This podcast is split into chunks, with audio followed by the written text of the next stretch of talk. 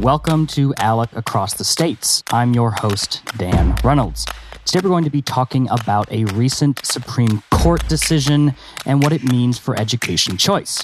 Joining me to discuss this topic first is the ALEC Director of the Education and Workforce Development Task Force, Scott Kaufman. Scott, thanks so much for calling into the podcast. Thanks for having me, Dan. Of course. And joining us from the Institute for Justice is David Hodges. He is the Education Choice Attorney over there. David, thank you so much for joining us today to discuss the Blaine Amendments. Thank you so much for having me. Of course. So just to get things started for our listeners who aren't education choice policy experts or education choice attorneys, what are the Blaine Amendments? Uh, so the Blaine Amendments are basically anti-Catholic state constitutional amendments that were rooted in nineteenth century anti-Catholic sentiment. And what I mean by that is that the nineteenth century saw a rise in Catholic immigration. And coincidentally, uh, that time also coincided with the development of the common school, uh, which is basically the precursor to what we think of as public schools today. And at the time, uh, the common schools were not the public schools that we have today. They were They were basically Protestant schools, meaning that they had the Protestant Bible, Protestant prayers, and Protestant instruction. They were basically thoroughly inflected with Protestant religion and, and Protestant culture. And understandably, the Catholic immigrants who arrived in this country were unhappy and asked for funds to start their own schools or to simply not have such religiously oriented schools where there was very often like an anti-Catholic sentiment. And basically, in response to Catholic concerns about the nature of the schools, a movement arose that's come to be known as the Blaine Movement to consolidate the Protestant monopoly of the schools in the name of non-sectarian schooling. And sectarian was a code word for Catholic. So it was basically non-Catholic schooling. And so basically it was not a secret about the purpose of it. If you look at the contemporaneous news accounts in the New York Times and The Nation, uh, many other newspapers, they referred to this as the so-called Catholic question. And basically what happened was that during the Blaine era, there was a federal amendment to the Constitution, um, and it barely failed. And after it failed, advocates of Blaine Amendments ended up getting them passed in thirty-seven state constitutions. So the Blaine Amendments have existed for more than a century. And you know, we kind of had our first real big test of them uh, with, with the Espinoza decision in the Supreme Court. Why, why don't you tell us more about the Espinoza decision? What does it say? How does it change the way we understand these Blaine Amendments? Sure. Um, so basically... Well, to back up a little bit, these Blaine Amendments have been used to impede and invalidate uh, school choice programs, and in Montana, it was no exception. So basically what happened there is that in twenty fifteen, Montana passed a tax credit scholarship program that served low-income children. Uh, and you know, basically, the way that it would work is that a person would donate to a scholarship-granting organization, and in return, they would receive a tax credit for about one hundred fifty dollars. And basically what happened is the Montana Supreme Court struck down the program under its Blaine Amendment, uh, and I J appealed to the Supreme Court uh, that decision. And what, what did the Supreme Court decide? Well, so basically we asked the court whether it violates the religion clauses of the First Amendment to the Constitution, the federal Constitution, to invalidate a generally available and religiously neutral benefit program simply because the program allows students the choice of attending religious schools. And happily, the Supreme Court said, no, states cannot discriminate based on religious status. And in his majority opinion, Chief Justice Roberts had two quotes that really sum up the opinion in its entirety. One is, a state need not subsidize private education, but once a state decides to do so, it cannot disqualify some private schools solely because they are religious. And the second quote was that the Constitution condemns discrimination against religious schools and the families whose children attend them. So how does that impact states that have had the Blaine Amendments? Are Blaine Amendments gone? Have they been just, you know, heavily curtailed? Where does that stand in the states? Sure. Well, so basically before Espinoza, as I mentioned before, there were Blaine Amendments in thirty-seven states, and they were a commonly used tool to inhibit school choice programs. And in fact, seventeen states relied on them to impede or invalidate school choice programs. But after Espinoza, the decision, while it doesn't you know, rip the Blaine Amendments out of these state constitutions, it does effectively neutralize them.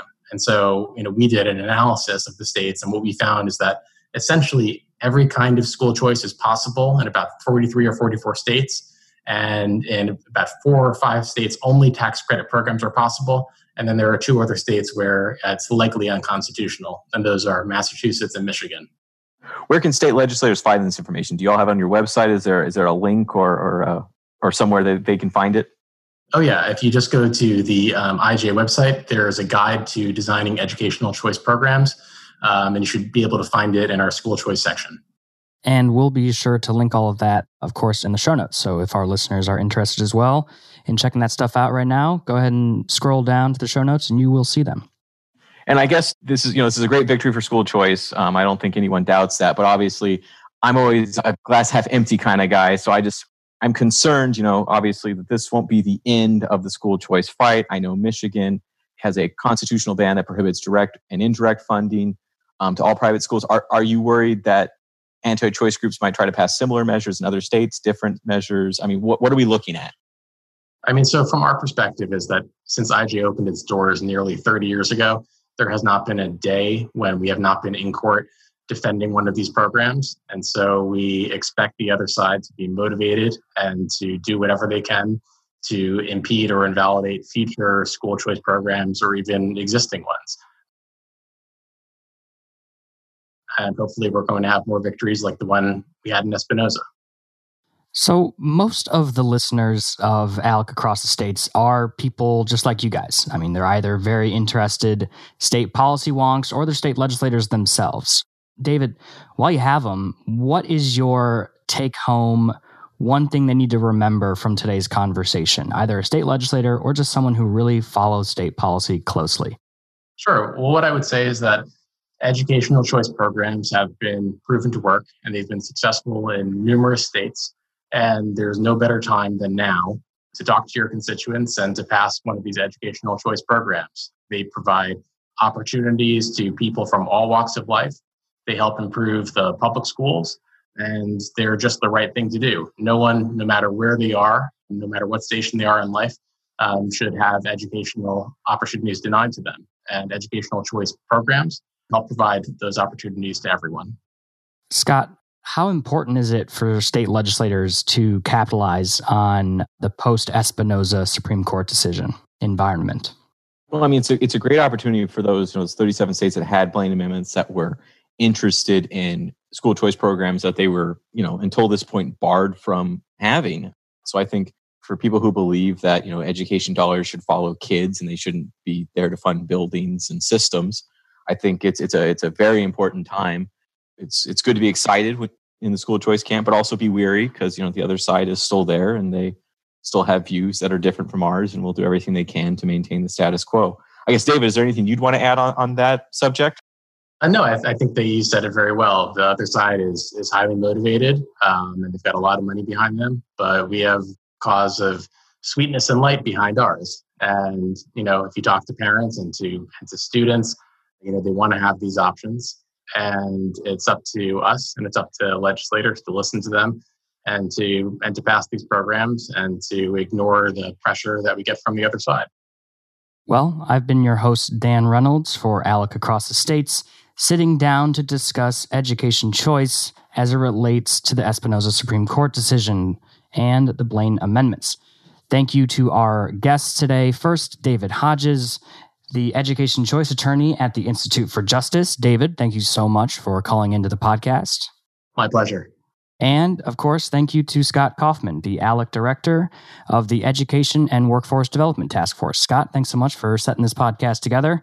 Um, really appreciate all the conversation. Thank you again, Dan. Yeah. And if you would like to have your ideas featured on ALEC Across the States, do not hesitate to email us at across the states at alec dot org. Thank you. Thank you for listening to Across the States, the leading state-focused policy podcast presented by the American Legislative Exchange Council, the premier free market organization of and for legislators. To learn more about our work or to make a tax-deductible donation, visit alec dot org. Tell us what you think on Facebook and Twitter at ALEC States. The views and opinions expressed on Across the States are those of the speakers and do not necessarily reflect the official policy or position of the American Legislative Exchange Council.